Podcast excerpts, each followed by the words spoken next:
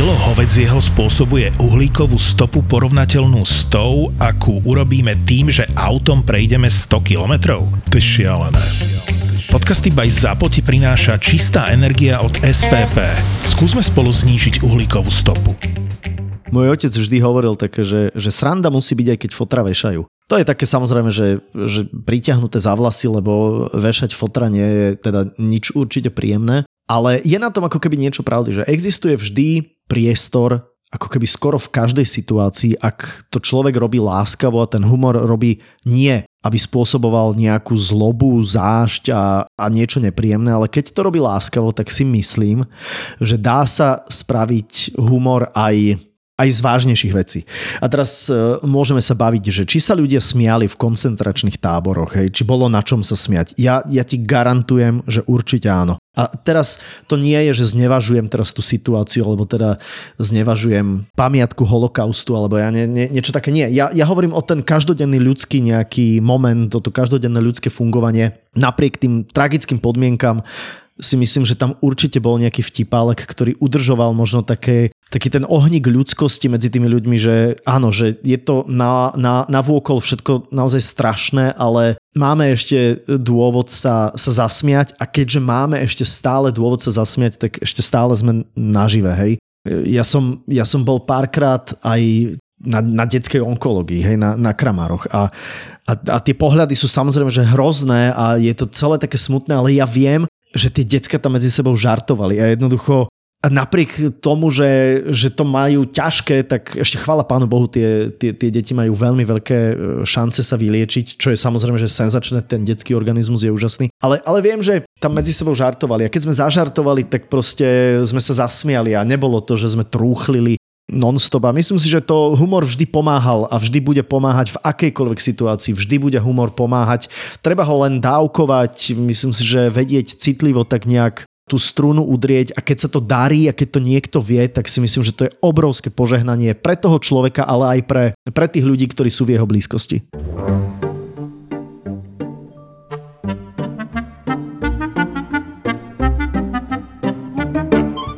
Aký je ten rozdiel, keď sa pozrieš, že v tvojich začiatkoch, keď si začínal moderovať, hej, že keď e, si išiel na to pódium na nejakých firemných akciách alebo na čomkoľvek a mm-hmm. ako si pocitoval ten stres, ako si to zvládal a keď to porovnáš s tým, ako to je teraz? Vieš, ako to je? Vieš, čo mne pomohlo? Mne strašne pomôže vždy si predstaviť, teraz nie, že kapustné hlavy alebo, alebo holých ľudí pred sebou, je, niekedy sa to tak hovorí, že veď predstav si, že rozprávaš len kapustným hlavám. Toto v zásade nie je nejaká moja cesta. Ja, ja mám taký pocit, moja mama kedy si raz dávno mi povedala, že počujeme Maťo, keď nejde o život, ide o hovno. A jednoducho tak to je. Neprežívať sám seba tak nejak, lebo všetko je pominuteľné. Vieš čo myslím? Že jednoducho každý moment aj tej najväčšej trapnosti je len moment, že toto je ten moment. A on potom proste odíde a už sa nezopakuje a už je, už je to minulosť. Neprežívať e, sám seba e, tak dramaticky, že čo keď teraz niečo sa stane. Vieš, koľkokrát mne sa stalo, predstav si priamy televízny prenos, Meky Šbírka je na pódium, ja som s ním na pódium, vymeníme si zo pár zdvorilostných záležitostí a e, hovorím, dámy a páni, milí televízni diváci, Meky Šbírka a Atlantída a on sa na mňa pozerá a hovorí, ja nejdem hrať Atlantídu.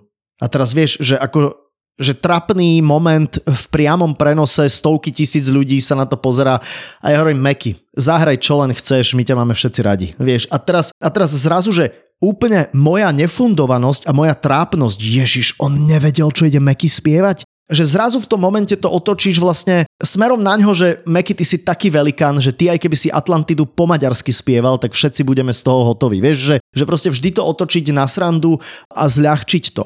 A to sebavedomie sa dá trochu aj zahrať. Aj na tom pódiu sa to dá zahrať. Ja mám takú teóriu, že, že keď uh, výjdem na pódium a do 30 sekúnd sa aspoň trošku niekto máličko nezasmeje, nepousmeje, alebo ľudia nezatlieskajú, čo samozrejme nemusia zatlieskať, tak vtedy viem, že je OK, že, že všetko, že som vo svojej komfortnej zóne a idem. A niekedy sa nemusia zasmiať úplne tak, že sa budú búchať po stehnách, ale, ale povedať tým ľuďom, že, že som s vami rád dnes večer, som rád, že ste tu, priatelia, zatlieskajme si všetci, že sme tu, sme zdraví, šťastní a konečne sa vidíme. A zrazu ľudia zatlieskajú, je tam taká štvor sekundová pauza a ty sa tak nadýchneš a hovoríš si, OK, som tu v tomto momente a, a je to zvládnutelné, je to úplne v pohode mávam stres, ešte to je tak, taký dovetok, Pamätám si, keď som robil tie televízne prenosy tých otov eh, aj spoločne s Adelou a niekoľkokrát som ich robil aj sám. Predstav si, že vyjdeš na tom otovi na to pódium a to publikum sú všetko ľudia, ktorých poznáš a sú to herci, sú to speváci, sú to moderátori. Je to všetko vlastne ako keby tvoja taká showbiznisová konkurencia a všetci len sa na teba pozerajú a na niektorých vidíš, že no tak predveď sa teraz, takto som zvedavý. Mm, mohol som to moderovať ja, ale zás to robíš ty. Ježiš, no nezblázni sa zo seba. Vieš čo myslím? Že ja si tam projektujem aj takéto emócie, mnohí e, to majú a to si pamätám, že to som bol v takom ako, dajme tomu, že že zvýšená hladina stresu práve preto, že to publikum je také veľmi, veľmi špecifické. A to by sme do minulosti potom mohli ísť, samozrejme, že prvýkrát, keď som stál pred televíznou obrazovkou a tak ďalej a tak ďalej, že teda pred televíznou kamerou, že, že aké to bolo, ale v zásade je to všetko e, to isté. Za tých prvých 20-30 sekúnd sa človek musí dostať do takej pohody, do nejakého toho vibu a, a vtedy, je to, vtedy je to super. No neviem, čo myslíš, lebo v živote som si tak nepovedal, keď som si pozeral na teba, že ja mohol som to moderovať, ja vieš, no, že ukáž sa. ale... ale, ale e, všetko je otázka len času, vieš to, keby si chcel, keby si naozaj chcel, popracuješ na sebe, nie, nie, nie je problém.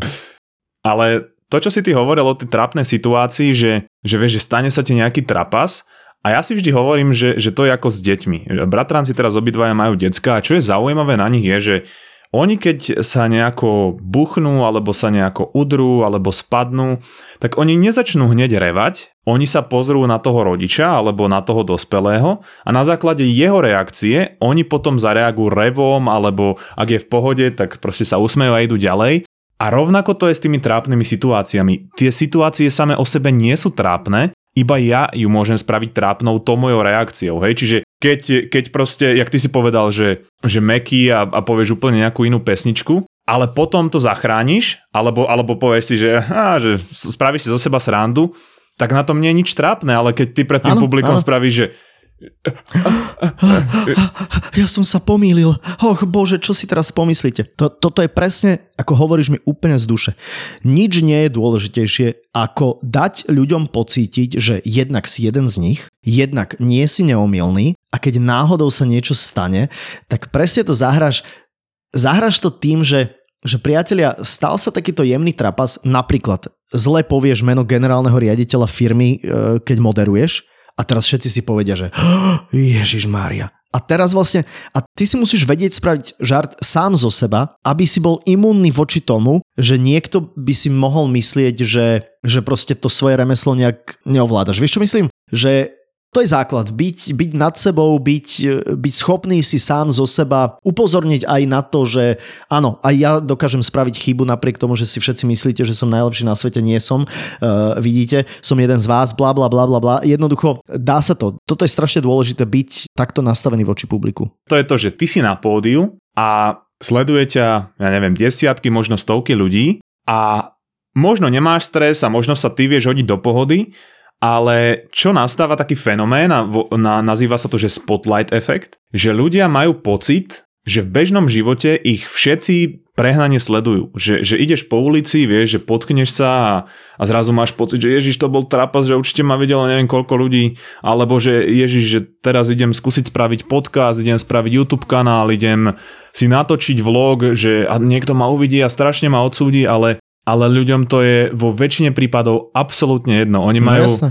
Oni majú dostatok vlastných problémov a nikto ťa tak prehnane nesleduje, že, že ježiš, že akú fotku som pridal na Instagram a nevšimol som si, že tam mám brokolicu medzi zubami, vieš. A takéto veci. A to je potom tá medzera medzi tým, že, že človek chce niečo robiť, možno by chcel byť taký youtuber ako ty alebo moderátor ako ty, ale nevie prekročiť ten spotlight mm-hmm. efekt a, a tieto veci, aby sa tam dostal a radšej nerobí nič.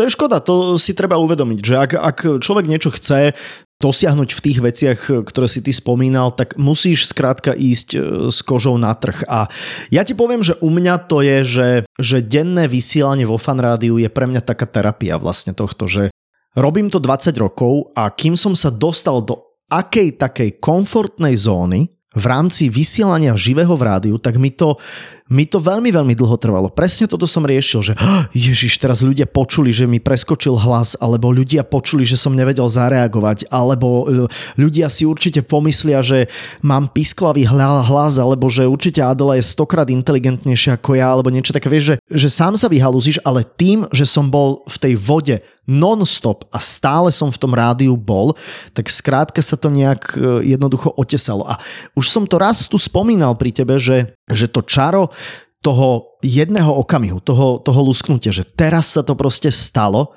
a nedokážeš to odstať.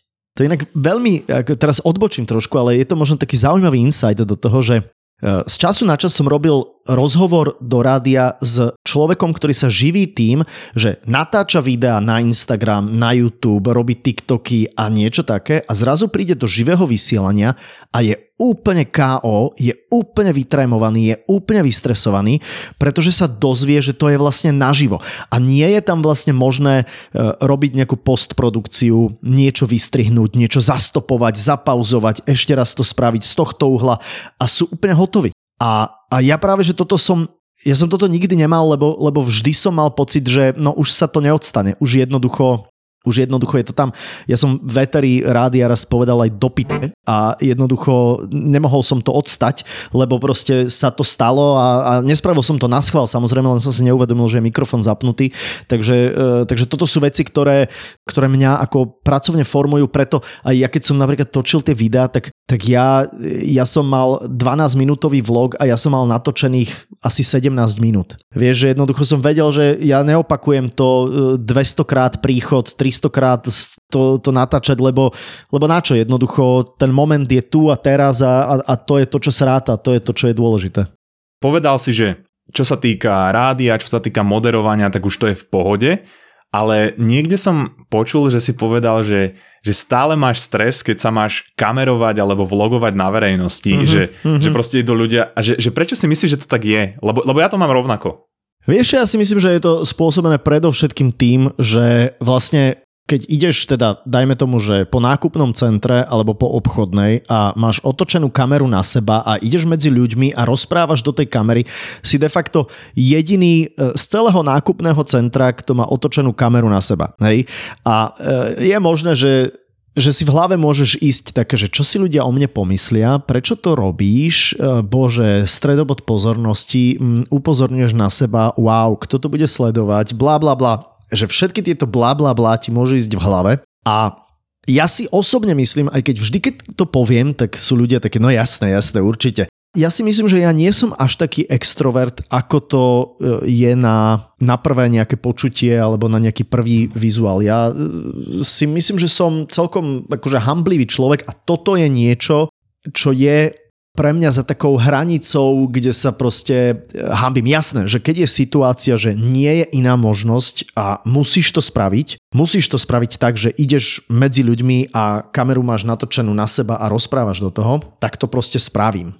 Oveľa jednoduchšie sa mi to robí, že ako náhle by som mal len jedného človeka pri sebe, e, v zmysle ako, ja neviem, teba napríklad, alebo nejakého kamoša, s ktorým idem a teraz ako tak nerobí mi to vôbec žiaden problém, lebo už mám toto spojenie s tým aspoň jedným človekom, ktorý je ako keby moja crew. Ale sám s tým mám problém a ja aj zvyčajne, keď som potreboval natočiť nejaké veci, že som niekde bol, tak som normálne zámerne vyhľadával miesta, kde, kde buď že neboli ľudia, alebo boli v dostatočnej diálke na to, aby ma buď videli ako machuľku, alebo aby minimálne nepočuli to, čo rozprávam. To bolo veľmi dôležité. Takže toto je moja taká a zase bolo by to čudné podľa mňa, keby som chodil po takom auparku a stále niečo, niečo trepal do kamery. Ale vieš čo, ja si práve že myslím, že napriek tomu všetkému, čo zažívaš, či už v rádiu, či už na tých pódiach, stále máme my hlboko zadrátované v tej hlave, že chceme zapadať. Vieš, no, ke, keď, keď naši predkovia boli súčasťou nejakej skupiny a zrazu bol jeden proste, ktorý sa správal tak, že nezapadal a oni ho vylúčili, tak to znamenalo pravdepodobne smrť, pretože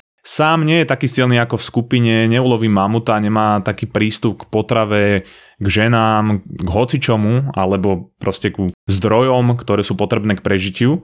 A preto my podvedome robíme aj to, že, že keď sa s niekým bavíš, že podvedome zrkadlíš, to je to, aby si ho ako keby napodobňoval a tým vytvoril príjemný pocit toho, že, že zapadáš medzi toho človeka. A presne čo si povedal, že si na ulici a jediný máš kameru, to znamená, že hlava ti hovorí, že kámo, že ty si jediný, kto sa tu natáča a, a všetci ostatní sú úplne normálni, že, že ty nezapadáš, že mm-hmm. okamžite to zmeň, hej? Hej, je to také, ako, taký element vytrčania, že, že vytrčaš, upozorňuješ na seba, mm, na čo príliš. Ja v tom vidím trošku takého toho 10 rokov komunizmu, v ktorom som ja vyrastal, bol také, že všetci vyzerali rovnako nikto nevytrčal, nikto nerobil nič extra iné, e, aby na seba nejak zvlášť neupozorňoval. To znamená, že tam je ešte trošku taká, taká podľa môjho názoru u mňa zakorenená aj takáto mentalita. Ale to, čo ty hovoríš, dáva, dáva úplne, úplne zmysel.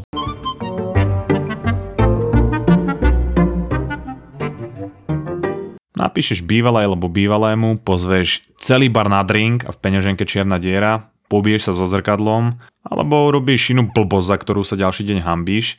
No dôvod, prečo to pod vplyvom alkoholu robíš, je ten, že sa premieňa v tvojom tele na jed a narušuje komunikáciu neurónov v mozgu a teda schopnosť sa kontrolovať. No a to je jeden z dôvodov, prečo sme s Niliom vyhlásili výzvu február a súťaž, ktorá prebieha do konca februára. Pre viac informácií si pozri popis epizódy. Nilio je nealko, ktoré chutí ako pivo a ja dúfam, že to je budúcnosť pitia piva a aj tvoja budúcnosť pitia piva. No ak si Nilio skúsila alebo skúsila, tak vieš aj prečo a vieš, že to je perfektná náhrada alkoholu a môžeš si dať kľudne aj suchý marec alebo aj suchý celý rok. No a keď si ho neskúsila alebo neskúsila, tak je najvyšší čas.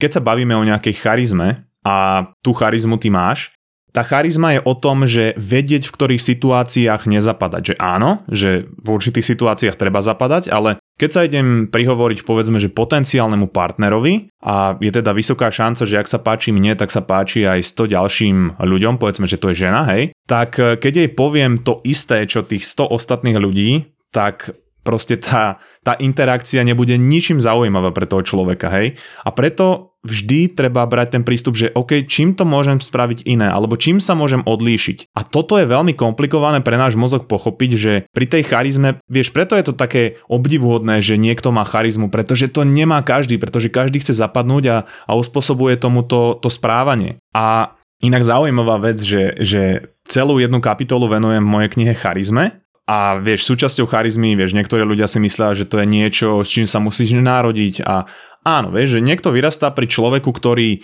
má napríklad e, charizmu, že to je rodič alebo, alebo nejaký strýko a on, on tie vzorce kopíruje, ale ono sa to úplne v pohode dá naučiť. Je to súbor vecí ako dotyk, držanie tela, očný kontakt, modulácia hlasu, gestikulácia, vieš, takéto veci a na tom sa dá zapracovať. A ja tam dávam nejaké veci, že, že teda čo človek môže robiť, aby, aby sa v tomto akože výrazne posunul. A pozeral som niektoré tvoje videá pred týmto rozhovorom a hovorím si, že, že ty to robíš mega, že napríklad úvody do talk show, hej, ty máš proste veľkú gestikuláciu, uh, interaguješ s publikom, nie si vôbec strnulý, proste si, si taký, taký, že priestorovo výrazný a moja otázka je, že, že či si to uvedomuješ, že to robíš a že si na tom pracoval, mm. alebo že to máš už tak nejako vybudované postupne, lebo tá charizma je obrovskou súčasťou úspechu kohokoľvek mm-hmm, v akejkoľvek mm-hmm. oblasti. Ako vážim si to, že to vnímaš tak, ale nemám za sebou žiaden ani, ani nejaký mediálny tréning, ani nejaké, ja neviem, nejaké herecké hodiny alebo hodiny vystupovania e, pred ľuďmi na verejnosti, alebo že akým spôsobom má človek vkráčať na javisko a tak ďalej a tak ďalej, že e, mám pocit, že niekde to, to sa rodilo, vieš, čo ja viem, ja si pamätám, že v 88. som som vyhral bratislavské metamorfózy v prednese prózy. Úplná náhoda. Hej. To znamená, že Mal som nejakú prózu, ako si Čimča utiahol z Milana, to si doteraz pamätám, neviem, kto to napísal, ale jednoducho dve a štvorky bolo treba sa naučiť na spameť.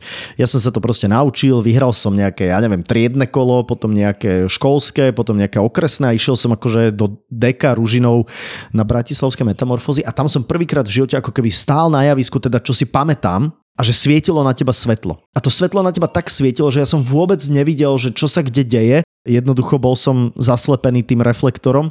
Si presne pamätám, že moja mama mi to hovorila, že sa strašne smiala, lebo ja som prišiel na to pódium. Hovorím, prvýkrát som išiel tých pár krokov do stredu toho pódia a ja som vlastne som zistil, že nič nevidím, tak som akože najskôr tak žmúril, kúkal, potom si pamätám, že som si dal, vieš, takto, aby som si zatienil, aby som vizuálne akože našiel mamu alebo, alebo niekoho, OK, a, a potom som začal, vieš, že som sa tak zastabilizoval v tej polohe, že áno, som tu a teraz sa odo mňa očakáva prednes tej prózy, dal som si dole ruku a jednoducho išiel som do toho. Ale moja mama by ti povedala tiež, že, že v kuse mi rozprávala nejaké básničky, v kuse nejaké pesničky a, a, a strašne skoro som aj začal hovoriť a, a že vždy som mal dobrú pamäť na nejaké takéto záležitosti, napriek tomu teda, že neviem vôbec spievať ani, ani nič také. Myslím si, že tú pamäť si už hodne teda netrenujem ale vždy som mal k tomuto sklon. A, a tým pádom som to vždy vnímal ako niečo také jemne prirodzené, že nepotreboval som to nejak skilovať, ale je možné, že by mi to pomohlo a niečo nové by som sa naučil, keby si ma zobral pod krídla niekto, kto mi povie, že Saifa, si dobrý v tomto, robíš to prirodzene, je to super, hej, ako si to ty teraz povedal, ale vieme to ešte trošku otesať, vieme to ešte trošku upraviť, vieme to ešte trošku vylepšiť a mohol by si byť ty úplný Američan. Viem, čo myslíš a presne ti to viem dať. Asi neviem, o niekoľko mesiacov ti dám moju knihu s podpisom a keď si ju prečítaš, tak, tak, tak to budeš ty. Ale áno, áno, presne to, čo hovoríš. Plus by som ešte, ešte tomu dodal, že, že v čom ty máš obrovskú výhodu je to, že ty dokážeš reagovať na spätnú väzbu a veľa, veľa z tých eh, medziludských interakcií a z toho, ako ty sa zlepšuješ ako človek, z toho, ako ty sa posúvaš, ide aj z tej spätnej väzby, ktorú dostávaš. Čiže čím viacej ty sa socializuješ, v podstate tým lepšie vieš sa v tej spoločnosti orientovať. A ja to vždy prirovnávam k tomu, že, že ako keď si brutálny komik, hej, a, a ja neviem, ideš v Amerike, hej, pred obrovské publikum, kde je tisíce ľudí, tak ty nemôžeš tam ísť so vtipmi, ktoré si si napísal a myslíš si, že budú dobré. Ty musíš chodiť do malých klubov, testovať si tie vtipy a tie, ktoré najlepšie sú proste prijaté, tak tie tam použiješ. A v tomto ty máš obrovskú výhodu, že, že ty si stále na tých pódiách a, a testuješ si tie, tie vtipy a čo to znamená pri medziludskej interakcii je, že, že čím viacej ľudí ti dá, dáva spätnú väzbu, vedome či podvedome, na tvoje správanie, či je priateľné, nepriateľné, tak tým sa tvorí aj tá tvoja charizma, čiže presne to súvisí s tým aj čo si hovoril ty. A plus by som k tomu dodal, že, že veľká súčasť tej charizmy je už ten humor, ktorý som spomínal a že čo to znamená pre teba, hej, že sú rôzne štýly humoru a, a ty vieš, a, aký joke môžeš alebo nemôžeš použiť a ja vždy hovorím, že, že za mňa to je niečo, čo je spoločnosťou neakceptovateľné, ja to poviem, ale ľudia mm-hmm. vedia, že si robím mm-hmm. srandu alebo mm-hmm. že to nemyslím vážne. A Najlepšie to je vtedy, keď nevedia, že si robím srandu, ale na konci to, sa z toho stane taký bizár, že, že si to musia mm-hmm. uvedomiť. Ale vtedy už to je také, že, že to ide veľmi na hranu. Ja mám rád uh, humor, ktorý ide po hrane. Ja mám rád humor, ktorý je taký, že... Ono, ja som to niekedy tak formulovával a neviem, že či to je výstižné, ale ja som mal vždy pocit, že to je také výstižné, že Saifa veľakrát hovorí veci, ktoré si mnohí ľudia myslia, ale v daný moment sa to nehodí to povedať, ale je to smiešne. A, a toto je pre mňa taká pomyselná hrana, že, že mám taký pocit, že, že aj by sa to hodilo teraz povedať a viem, že to ľudí uvoľní, pretože vnútorne sa na tom sa na tom zasmejú alebo spravia také, že Ježiš, on to povedal. Ale je to presne tak, hej, že vystihneš nejakú situáciu, ale nepatrí sa to povedať, lebo lebo neviem, nejaká spoločenská konvencia alebo nejaká predstava niekoho iného je nejaká iná, ale ty to povieš a, a myslím si, že odomkneš v ľuďoch e, niečo, že, že sa tak nejak e, zachychotajú a, a možno by sa ako keby nemali zachychotať. Pre mňa je v tomto obrovským vzorom uh, Ricky Žives, Určite ho poznáš. Presne som vedel, presne som vedel, že ideš povedať jeho, pretože áno, toto je presne ten typ humoru, ktorý mne strašne sedí a strašne vyhovuje. Lebo de facto to, čo som pred chvíľkou hovoril, úplne splňa tie jeho kritéria. On vie povedať úplne tú najhoršiu vec, ale povie to tak, že si povie, že kokos ten Ricky má pravdu.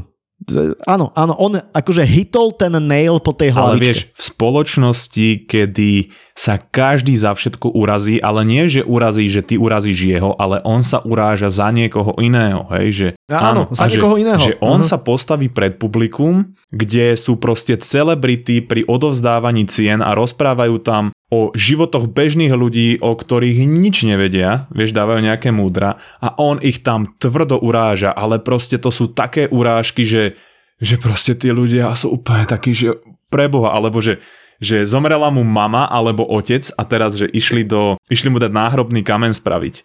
A že on tam bol s bratom a že, že brat hovorí, že dáme tam, že bola vášnivá rasistka alebo vášnivá fašistka, vieš. A takéto veci, a, a, a ten, a ten typek úplne, že Ježiš preboha, že, že to čo? Vieš, robiť si srandu z náboženstva, ale to, to chce takú odvahu, že, že to v slovenskej spoločnosti si myslím, že, že to by absolútne bolo neakceptovateľné. Je to na polemiku, ako toto je podľa mňa normálne, že na, na samostatný akože podcast, samostatnú debatu o tom, že, že čo, čo je únosné, čo nie je únosné. Myslím si, že aj slovenská spoločnosť sa podľa mňa posúva Samozrejme, že, že nemôžeme sa baviť o odovzdávaní Golden Globes, lebo, lebo o, tých úrážkach, ktoré si ty hovoril, tak to si presne, presne mám to video pred sebou, mám ten opening speech e, pred sebou, bol úplne perfektný, každé slovo tam úplne sedelo, každá intonácia sedela. Jednoducho mal to fakt nafrázované božsky, ja by som možno nepoužil slovo urážka, alebo že on urážal, lebo to je už taká negatívna konotácia, lebo on ich neurážal, on vlastne len im nastavoval zrkadlo a hovoril, že ako komu vy tu idete akože ďakovať a o akom živote vy idete rozprávať, keď vy vôbec neviete presne, že ako obyčajní ľudia, netvárte sa, áno, on im hovoril, že netvárte sa, že ste jedni z obyčajných ľudí, lebo, lebo nie ste. Vy ste celebrity alebo, alebo herci, ktorí celý život e, robia len to, že pretendujú to, že sú niekto iný a tak ďalej a tak ďalej. Hej. Že, že, že slovo urážka je také, také príliš silné, ale, ale to je, že, že nastavoval zrkadlo a to zrkadlo bolo ako keby tak jemne pokrivené, že, že to je podľa mňa ten, ten zdroj toho humoru a ja mám presne takýto humor strašne ráda. Ja pevne verím, že aj na Slovensku sa, sa to bude hýbať týmto smerom.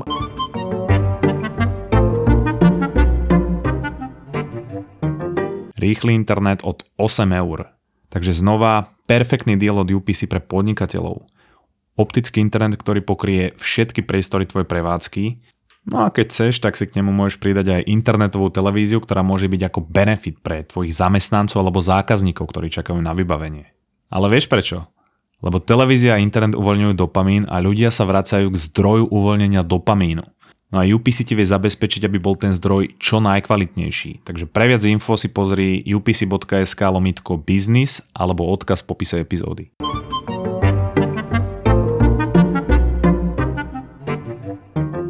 Napadla mi taká jedna konverzácia, ktorú som mal s Maťom Fenčankom sa mi zdá, alebo, alebo s chalanmi Stolda, mm-hmm. neviem teraz presne, že keď ste sa dohadovali o tom, že či do toho pôjdeš, takže ty si povedal, že, že ty nie si veľmi zvyknutý neúspieť, alebo, alebo akože neuspievať. Aký ty máš vzťah ku zlyhaniu? Toto by ma zaujímalo. Počujem ma veľmi, veľmi každodenný alebo veľmi, veľmi pozitívny, alebo zažil som to miliónkrát. Zober si, že keď sa človek pozrie na moju napríklad televíznu kariéru, tak ja som ju odštartoval v roku 2005, kedy som moderoval nočnú show Vyvolených a Vyvolený jednotka bol veľký úspech. Prišli Vyvolený dvojka, bolo to tiež úspešné, ale zase nie až tak ako jednotka a už som ja bol ten primetimeový moderátor celej tej show. A potom de facto prišli ďalšie šovky, ktoré už ani zďaleka nikdy neboli tak úspešné ako vyvolený jednotka, prípadne dvojka. To znamená, že ja ti poviem, že vo vnímaní slovenských televízií ja som rizikový subjekt. To znamená, že ja podľa mierok televízií a podľa toho, ako sa na mňa pozerajú, tak ja som vlastne ten, ktorý nie je úplná garancia úspechu. Hej. To znamená, že ja som de facto e, neúspešný televízny moderátor, napriek tomu, že som robil niekoľko projektov, tak e, veľmi veľa z nich nedosahovalo tie výsledky, ktoré napríklad tie telky vôbec očakávali a tým pádom ti garantujem, že keby si sa rozprával s nejakým executive z, z telky, či je to Jojka, Markiza, STVčka, tak ti povedia, že Sci-fi je zábavný, sci-fi je v pohode, ale robili sme si na neho fokus a je to tak 50-50. On totiž 50% ľuďom vyhovuje, že úplne a 50% ľuďom mm, nevyhovuje až tak. A to znamená, že som týmto nejak celoživotne poznačený a ja ti poviem, že aj toto bolo to, prečo som sa ja vrhol napríklad oveľa viac na internet, lebo som pochopil, že ja nebudem doma sedieť a čakať, kým tie fokus grupy budú vychádzať nejak inak a ľudia budú mať pocit, že sci-fi je najlepšia voľba na moderovanie tohto alebo tohto. Vieš, koľko projektov mne uniklo televíznych tým, že to v poslednom momente zlyhalo na tom, že si tí ľudia tam hore povedali, že nebudeme so sci úplne ako my ho máme radi, on je super, ale nebudeme úplne riskovať, lebo e, môže to vypáliť tak, že to práve preto, lebo uvidia môj ksicht na televíznej obrazovke ako protagonistu tej televíznej show, povedia si, že hm, to nebudeme pozerať, to moderuje on. A takýchto projektov ti garantujem, že je XYZ. To znamená, že tých zlyhaní takýchto mám pod čapicou ako keby pomerne dosť. Ale v tomto akože 50% vyhovuje, 50% nevyhovuje.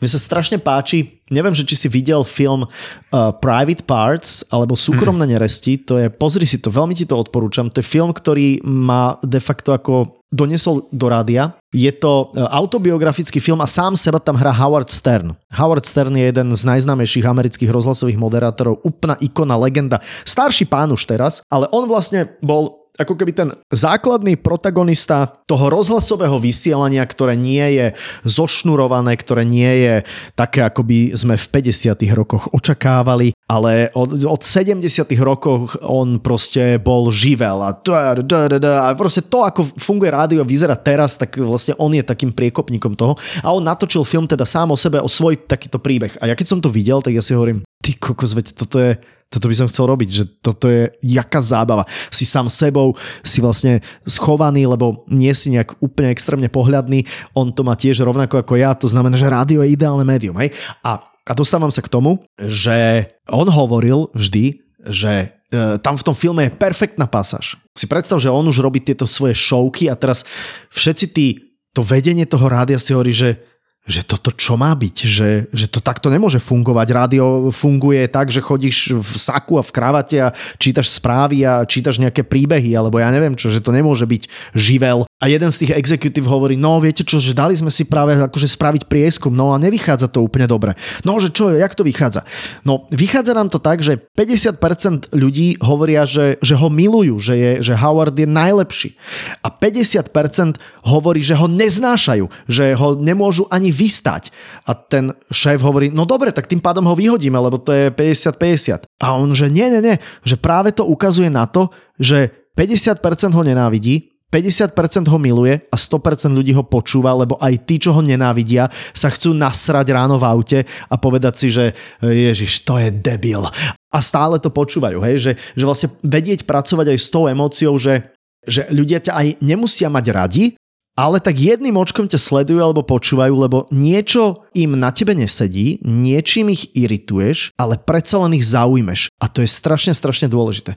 Mám taký pocit, že byť všeobecne obľúbený a všeobecne taký akože likable, hej, že tak to je zvyčajne niekto, kto podľa môjho názoru nemá takéto vyžarovanie extra. Hej? Človek musí vzbudzovať nejakú emóciu. Ja si myslím, že ja som človek, ktorý vzbudzuje emóciu a ľudia majú ku mne aj pozitívny, ale aj podľa mňa negatívny a aj veľmi negatívny vzťah, ale napriek tomu tie tie zreničky alebo tie uši tam proste niekde sú a aj tí, ktorí ťa nemajú radi, ťa nejakým spôsobom proste registrujú, počúvajú, možno tajne sledujú a, a tak, že, že je tam taká psychológia. Vieš čo, ja to hovorím tak, že pokiaľ ťa majú všetci radi, tak si nepovedal dostatok vecí, za ktoré by ťa nemuseli alebo neodsudzujú, hej? To znamená, že ty keď si povedzme nejaký moderátor alebo normálny človek a všetci ťa majú akože úplne good, že nikoho si neurazil, tak to je veľmi proste také, že, že hovorím len to, čo sa páči ostatným, ale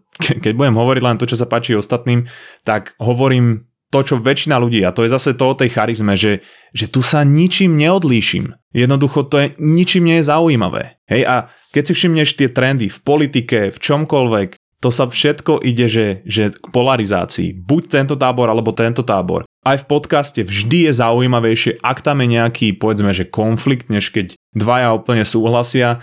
Vždy sa to proste toho poslucháča viacej dotkne. A preto 50-50 je, je presne to, čo je, by som povedal, že trendy v tejto dobe, alebo to, čo proste vyžadujú. A ako sa teda toto, tento tvoj mindset preniesol do toho projektu Toldo, alebo keď si sa o tom rozhodoval, že, že ako to tam zavážilo? Vieš pre mňa bolo dôležité to, že, že sa mi to páčilo ako nápad, ako, ako diera na trhu v úvodzovkách, ako niečo, prečo tí ľudia boli zanietení a ja ti poviem, že tiež keby som nebol pravidelný posluchač podcastov, tak by som tomu svetu úplne až tak neveril. By som si hovoril, že OK, tak sú nejakí ľudia, čo počúvajú podcasty, ale naozaj, keď sa pozrieš na všetky tie aj, aj svetové štatistiky, slovenské štatistiky, aj okolo e, ľudí, čo mám ja vo svojom okolí, tak jednoducho veľmi veľa ľudí, alebo teda strašne veľa ľudí e, v tých sluchadlách má proste dennodenne nejaký podcast a chcú sa niečo dozvedieť, chcú sa zabaviť, chcú byť na tepe udalosti, to už je, tie motivácie sú, sú rôzne. A to mi pripadalo ako že je to zaujímavé, že je, je, je to tu, treba s tým nejakým spôsobom robiť a treba naskočiť na tú vlnu a keď za mnou vlastne, čo už to pomaly No, tri štvrte rok to už určite je, čo za mnou chalani prišli, že majú takéto niečo, pracujú na tom a bolo by veľmi fajn, keby som sa do toho nejak zaangažoval, tak e, musím povedať, že som nie úplne váhal. Mal som pocit už od prvého stretnutia, že a tu je niečo, bolo by to super, keby to rástlo a keby to nejak organicky proste preniklo medzi, medzi ľudí a nielen na Slovensku, ale aj do sveta raz, e, pevne verím. Ja sa veľmi teším, že ja som, ja som bol jeden z tých vlastne prvých, ktorí pomáhali Toldo rozbiehať, ktorý sa to volalo ešte Mamaragan a hneď ak mi to chalani povedali, že čo, mm-hmm. čo je Mamaragan, aký je za tým príbeh, vieš? No. to, to, to, bolo, počujem, to bolo prvé, čo na tom stretnutí som povedal, že chlapci, stretnime sa druhýkrát, ale prosím vás, Premenujme to. To, bolo, to bola prvá vec, hovorím, že OK, poďme do toho, ale nemôže sa to volať Mamaragan, to je, to je čo, aplikácia pre kojace matky, alebo, alebo čo to je, hej, že, že vlastne je to zložitejšie, nájdeme tomu nejaký lepší názov, takže to, to bola vlastne prvá vec, ktorú sme spolu riešili a relatívne rýchlo sme to, sme to aj vyriešili. No. Ja hovorím, že keď sa pozriem na Slovensko, tak vždy sme 10, 20, 30 rokov za tými trendami, čo sú v zahraničí a preto to, že, že niekto mi povie, že ježiš, na Slovensku vzniká strašne veľa podcastov, ale ja hovorím, že, že veľa podcastov, 2500 podcastov na 5,5 miliónovú krajinu je veľa. Podcasty sú brutálne v plienkach a tá popularita ide extrémne hore. A to je jak príležitosť, keď prišiel, teraz preženiem, hej, ale ako keď prišiel Bitcoin. Proste keby si to na začiatku kúpil za 1 dolár a potom to predal, aj keď to malo len, ja neviem, 20 tisíc, tak kde si mohol byť? A toto je presne pre mňa podcasting na Slovensku. To, aká to je platforma, to ti neponúkne nič. Proste môžeš teraz začať robiť TikTok, môžeš začať robiť Instagram, môžeš začať robiť Facebook, ale to je všetko presítené médium. Podcast je, proste mám 10 tém, ktoré ešte nie sú na našom trhu pokryté a preto som veľmi rád, že takéto niečo ideme rozbiehať a chcem, aby to došlo do bodu, kedy nielen na Slovensku, ale aj v zahraničí si ľudia povedia, že, že ty máš podcast a nie si na Toldo? Tak to je ako keby povedal, že, že nie si na, na Facebooku alebo nie si na Instagrame. Vieš, že, že úplne sa ti nad tým pozastavuje mozog, pretože keď niekto teraz začína podcastovať na Slovensku, tak si povie, že no ja to budem robiť ako hobby. Ale ja chcem, aby sme ukázali, že to môže byť aj platforma, alebo teda spôsob, akým si môže ten človek privyrobiť lomítko, uživiť sa tým. A, a ja som napríklad toho príkladom a, a preto sa teším, že do toho ideme a dúfam, že, že čo najskôr pôjdeme aj do zahraničia. Ja v to pevne verím, ako ja, ja si myslím, že aj tým, že my sme spolu začali komunikovať, e, tak je to presne o tom, že ty si presne príklad toho, že, že áno, že ty si pochopil, že to funguje nielen ako prehrávač, funguje to ako nejaká ako mikrosociálna sieť, navyše je tam ten button na to, aby ťa niekto podporil a vlastne chytil si sa tej šance, že áno, tak ja budem robiť extra obsah, ja budem pridávať e, podcasty, extra obsah, ja budem e, ľuďom vtlkať do hlavy, že môžete ma podporiť, môžem to robiť ešte lepšie, ešte kvalitnejšie, môžem z toho e, žiť, privyrobiť si jednoducho akokoľvek. A toto bude aj taká naša spoločná vlastne, vlastne úloha dať e, tým ľuďom vedieť, že, že poďte to robiť k nám, tá apka je zadarmo, nie je tam nič skryté, žiaden skrytý poplatok, nepríde ti na konci roka žiadna faktúra extra, jednoducho e, funguje to a ja, ja prisahám, že ak nie dennodenne, lebo dnes som celý deň doma, ale ja skoro dennodenne stretávam ľudí, s ktorými komunikujem o tom, a pýtajú sa na to, chcú o tom vedieť a chcú sa de facto do toho zapojiť. To znamená, že vlastne naša úloha bude... No, no pomenuj to, ako to je. Ako budeme budeme podomoví predajcovia Tolda. Áno, proste e, no, normálne, že, že acquisitions. To znamená, že presne presviečať tých ľudí. Minule som sa stretol s Tomášom Hudákom, ktorý má aj so svojím kamošom podcast Off the Ice a robia proste hĺbkové analýzy, akože NHL e, zákulisie. Majú aj dobré kontakty, vedia, vedia osloviť tých hráčov, ktorí sú tam bla bla bla bla bla a jednoducho on povedal, povedz mi prosím ťa o tom viac. Povedz mi, že o čom je to Toldo. Ja som mu to povedal, poslal som mu prezentáciu a on, poved, e, on mi povedal, že idem sa tam okamžite prihlásiť a dať to dokopy. To znamená, že toto je to, čo, čo potrebujeme. Tí podcastery musia byť nositeľmi toho messageu, že robíš podcast? Jedine cez, cez Toldo. Jasné, počúvaš podcast? Jedine cez Toldo, lebo mám tie svoje obľúbené a tam mi chlapci a dievčata pridávajú extra obsah. Hey, ja som si na Instagrame robil srandu, že, že ideme budovať sektu, vieš, sektu podcasterov.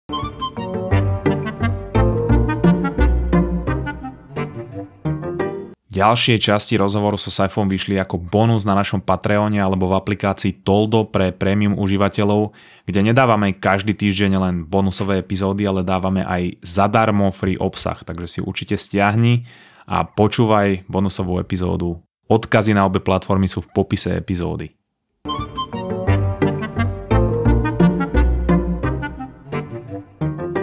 Maťo, a čo sú teda celkovo také tie tvoje hodnoty v živote, ktoré ty aplikuješ aj mm, povedzme do tvojej kariéry, ale ktoré sa ty budeš snažiť pretlačiť aj do Tolda?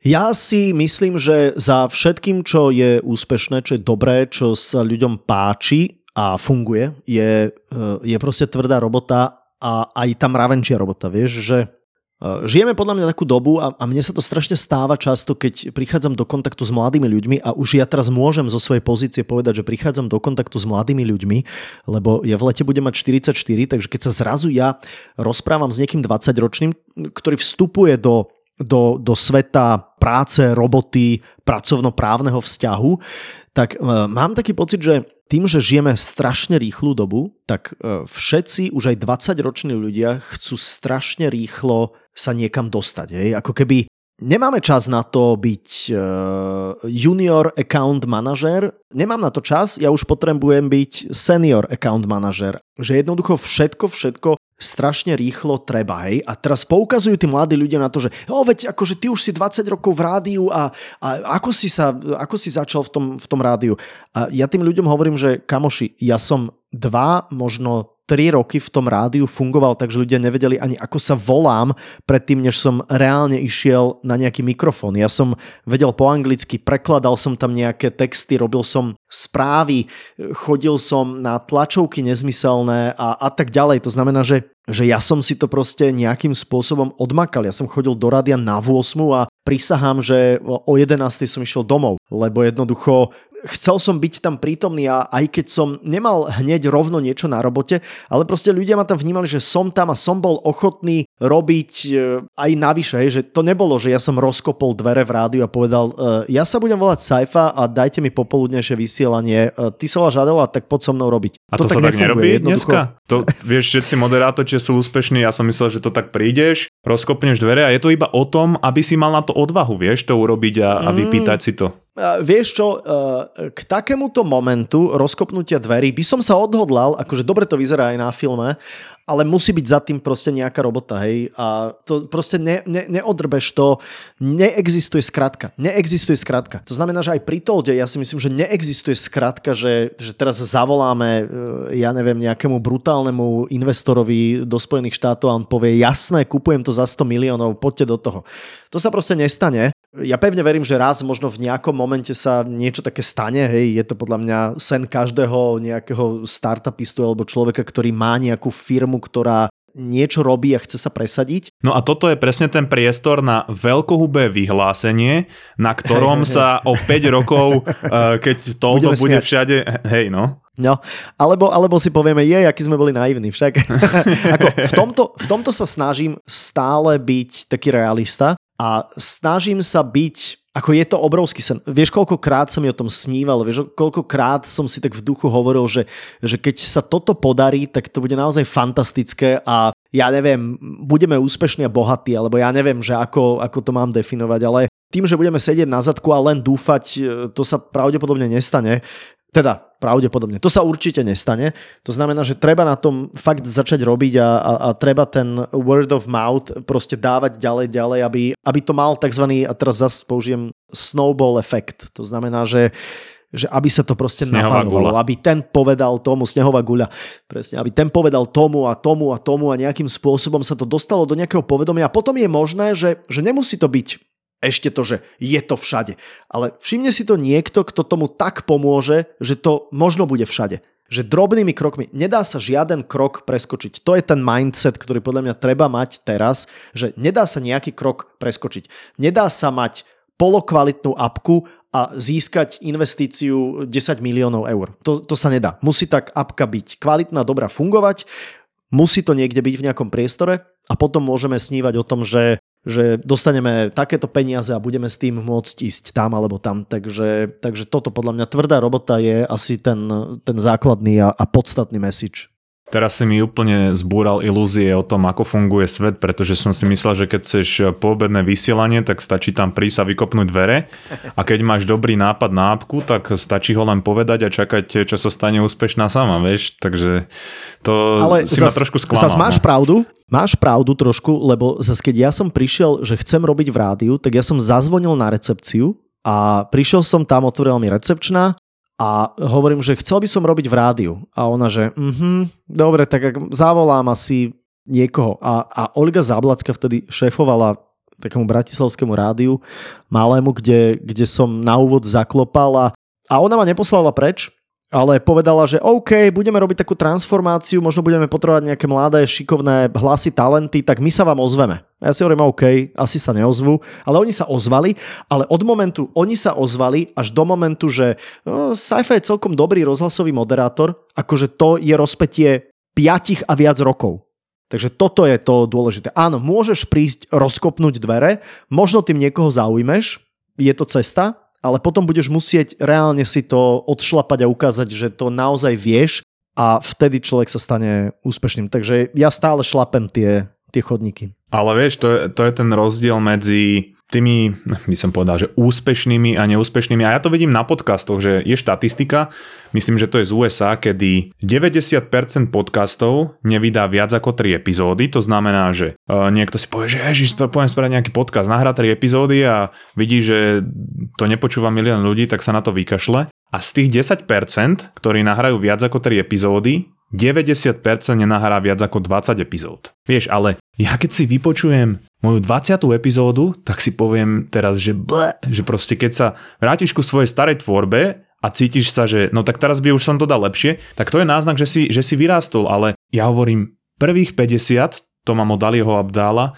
prvých 50 epizód alebo prvých 80 epizód si rob pre seba, aby si sa vyskiloval na to, ako to vieš robiť a potom tie ďalšie rob pre tých divákov. Rob to pre tú pridanú hodnotu. A nielen preto, že ty to začneš robiť a myslíš si, že, že ty si tak úžasný a ty si tak uh, fantasticky za tým mikrofónom, že zrazu to všetci budú žrať. To je extrémne narcistické a proste to, to je, vieš, cesta, cesta do pekla. Nefunguje to tak, alebo keď to tak funguje, tak je to veľmi, veľmi, veľmi, veľmi ojedinelé. A nemusí to mať takéto to trvanie. A hlavne treba robiť to, čo ťa baví, to je úplný základ. Takže tam je to, tam to je niekde napísané. To klišie by sa dalo tiež rozobrať, ale...